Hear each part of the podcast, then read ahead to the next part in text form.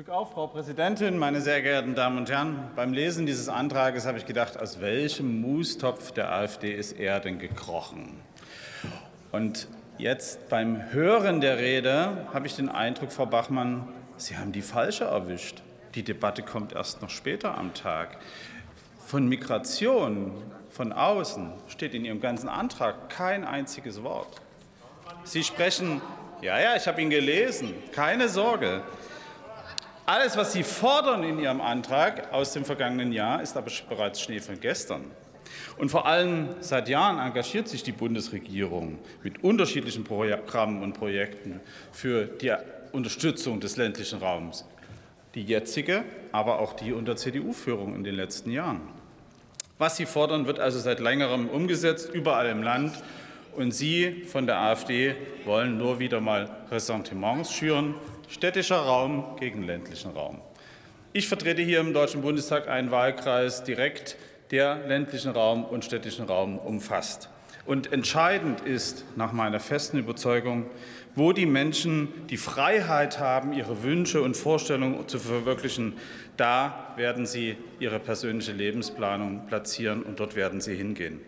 Aus meiner Sicht haben wir zwei Möglichkeiten in der Politik, diese Rahmenbedingungen im ländlichen Raum zu gestalten eine stabile und verlässliche Breitbandversorgung, so wie es der Landkreis Bautzen umgesetzt hat, und ein optimaler ÖPNV mit einem Halbstundentakt an jeder Haltestelle, wie man es auch in Österreich an jeder Haltestelle sehen kann. Eine aktuelle Prognose der UNO weist uns aber darauf hin, dass im Jahr 2050 mehr als zwei Drittel der Weltbevölkerung in Städten leben könnten.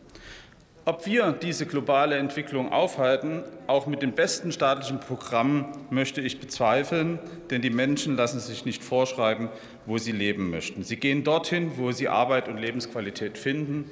Und wir sollten die Ausbreitung städtischer Lebensformen nicht einfach verteufeln, sondern versuchen, sie zu unterstützen, genauso wie im ländlichen Raum.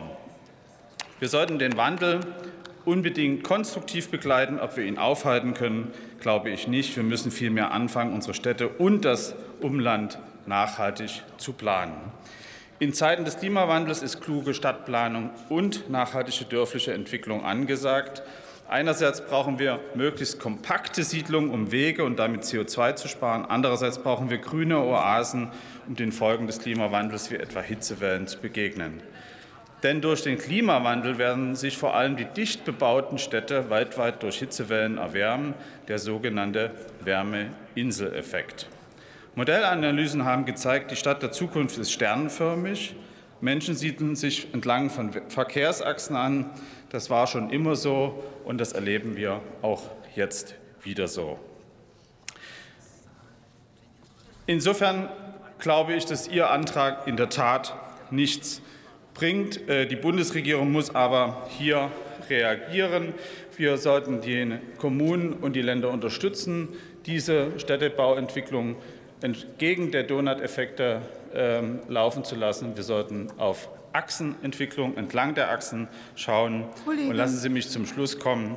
Alle reden vom Wetter, aber keiner unternimmt was dagegen, hat mal Karl Valentin gesagt. Vielleicht wird er heute ein Ururenkel von Karl Valentin sagen. Alle reden vom Klima, aber keiner will es gewesen sein. Vielen Dank für die Aufmerksamkeit.